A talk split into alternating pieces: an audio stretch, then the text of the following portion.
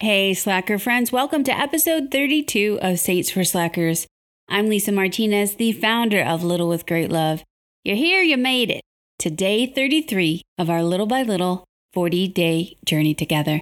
We're honored to have a wise spiritual mother with us today, so listen closely, Slacker. Don't care that much, but totally apathetic. Why try so hard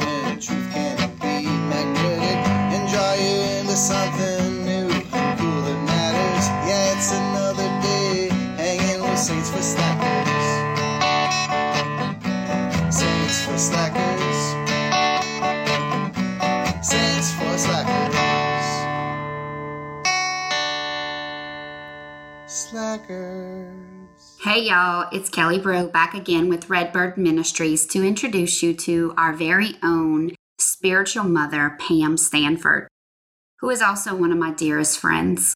She serves with us on our retreat team and also helps us with our couples workshop, her and her husband Tommy. Pam and her husband Tommy have been married for 31 years. Together, they have eight children, five on earth, and three little saints in heaven. And adding to the Stanford bunch, two little grandsons, Nathan and Isaac, and two more little ones who are expected to hatch in April of this year. Pam has a degree in architecture and works with her husband as a design build team as general contractors for over 20 years. She has been serving the church in the Cursillo movement for 14 years as a professor, helping bring souls back to Christ. This was where I was privileged to meet this beautiful, holy woman. She also has been teaching high school religion and preparing students to receive the sacrament of confirmation for the last nine years in her local parish at St. Leo the Great in Leonville. Today, Pam will be sharing about Blessed Conchita, who, like Pam, suffered with child loss. She did so very courageously by uniting her sufferings with the cross. Pam has deep love for Christ crucified and encourages other families of loss to find that same relationship with Him. So, as usual, gather around here, slackers, for this beautiful reflection by Pam on Blessed Conchita. And don't forget, at the end, we always have a hilarious wannabe patron saint. So, stick around for that, slacker. On March 4th, 2019, the world witnessed the beatification of the first lay woman of Mexico in the Basilica of Our Lady of Guadalupe. Blessed Maria Concepcion Cabrera de Armida, known as Conchita, was born on December 8, 1862, on the Feast of the Immaculate Conception. Can a married woman say that her soul belongs to Christ? Can a mother find time to pray, receive daily communion, and attend spiritual direction?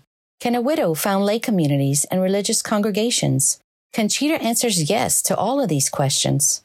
She underwent many sufferings in her lifetime, including the loss of three of her nine children and her husband Francisco when she was only 39. When their youngest child, Pedrito, drowned in a fountain at the age of three, she writes, I went to the foot of the big crucifix, and pouring my tears on his feet, I offered him the sacrifice of my son, bowing and asking him to fulfill his divine will in me. Life as a widow was not easy, but this is where the mystical life of Conchita came to the forefront. The Lord initiated her into a variety of graces and mystical experiences. Jesus told Conchita to write, Amazingly, she wrote over 60,000 pages of dialogue with our Lord, rivaling the amount of writings of St. Thomas Aquinas. Makes you wonder, how in the world did she find the time? Conchita understood that her mission was to save souls, and one of the ways she could do so was by offering up her daily crosses and sufferings. We as Christians are called to do the same mission. In her spiritual diaries, God makes us mindful of the mystery of salvation of the world by the cross. She writes, I carry within me three lives, all very strong. Family life with its multiple sorrows of all kinds, that is, the life of a mother. The life of the works of the cross, with all its sorrows and weight, which at times crushes me until I have no more strength left. And the life of the spirit, or interior life, which is the heaviest of all, with its highs and lows, its tempests and struggles, its light and darkness. Blessed be God for everything. Conchita was a woman who placed her love for Jesus and the will of God first above all else. She states, Love is the soul of every life of prayer and every good work. She placed every aspect of her life in the hands of Mother Mary and the heart of Jesus crucified, remained in grace, receiving daily communion, knowing that it was Jesus and the Holy Spirit doing the works of love through her. So who can Conchita be for us today? She was no slacker. As a blessed, she stands at the crucified heart of Jesus as a powerful intercessor for daily perseverance, helping us to put forth our faith, hope, and trust in God's plans for our lives.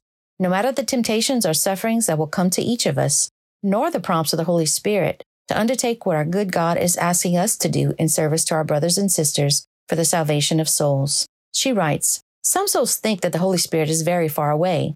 Actually, he is the divine person who is most closely present to the creature accompanies him everywhere, penetrates him with himself, helps, calls, protects, makes of him his living temple, defends him, guards him from all his enemies, is closer to him than his own soul.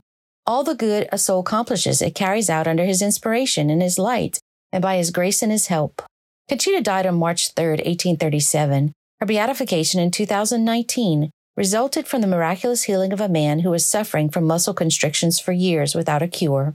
He prayed to her for his health. Three nights before a surgery that was to be his last hope for relief, he met Conchita in his sleep. He asked her to help him, that he could not take it anymore. He didn't want to see his wife and children suffer. Conchita asked him to pray the Lord's Prayer with her and said, Do me a favor. Make your daily communion and pray for the priest. When he awoke, he had no more constrictions in his body. I never sought out Blessed Conchita, but somehow she found me. As I pray for intercession, she helps me to trust the inspirations of the Holy Spirit now more than ever and fully rely on the strength received from Jesus in the Eucharist. I'm also praying to her for the health of my husband, who is suffering from an incurable benign brain tumor that is causing tremendous muscle atrophy on his right side. So, by God's grace and mercy, I believe that's why Conchita found me. In God's time, she will be recognized as a saint of our times. Blessed Conchita, pray for us. Jesus, we trust in you. As we mentioned earlier, every day after we introduce our saint for the day, we also share a wannabe patron saint of the day. These silly wannabe saints are born from the musings of our group of slackers. Okay, slackers, it's Jeff Sanchez back with our wannabe patron saint for today, Saint Tanksalate, the patron saint of baristas.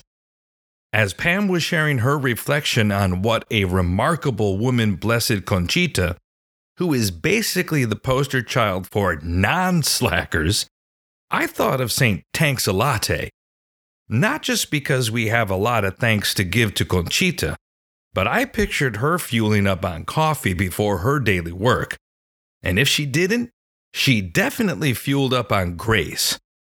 But when Tanksalate was a college kid, he ran on straight coffee. Well, not so much ran, but more like he jittered his way from place to place. He loved to make and share a good cup of joe and caffeine his way through his university lectures and paper writing. He eventually became known in his dorm for his way around a pour over, so students began to flock to his room. While he lovingly prepped their baked bean hot beverages, he would share with them what he read in his Bible that day. That may have been the only good news those college kids heard for days. What a great reminder, just like Conchita, that serving and loving through our daily life is what God calls us to, and to do it while giving tanks. Sorry. So, next time you're craving caffeine, or if you're pulling up to a coffee shop for the seventh time today, call upon St. Tank's Latte, slacker. Before you go, here's what you gotta know, slacker. Number one, remember to check out our websites, littlewithgreatlove.com, where you can find the blogs for these podcasts, as well as redbird.love. Number two, like we've mentioned during the last two episodes, we need your glory stories, slackers. If you reach out with a comment or message to share the fruits that have come through this podcast, we will give you a shout out on our Easter podcast. Let's glory, guys. So don't be a silent slacker. It just takes a moment to comment on a blog or a post or to give us a shout out on Facebook and Instagram. Please use our hashtag, hashtag STS for slackers. So STS for slackers, the number four. And you can also leave comments via our blog or contact us pages on our website. There's tons of ways to reach out, guys, so thanks in advance. Number three, If this podcast made you think or smile or maybe even laugh out loud, please support us. Show some Slacker love when you shop. The early shoppers are really loving our Slacker hoodies, tees, and other gear. Also, please share this with a friend or a loved one and on social media. That helps other slackers to find us and do a little thing with great love for God. We can't wait to continue our journey together, friends. See you back tomorrow, or if not, the day after that, slacker.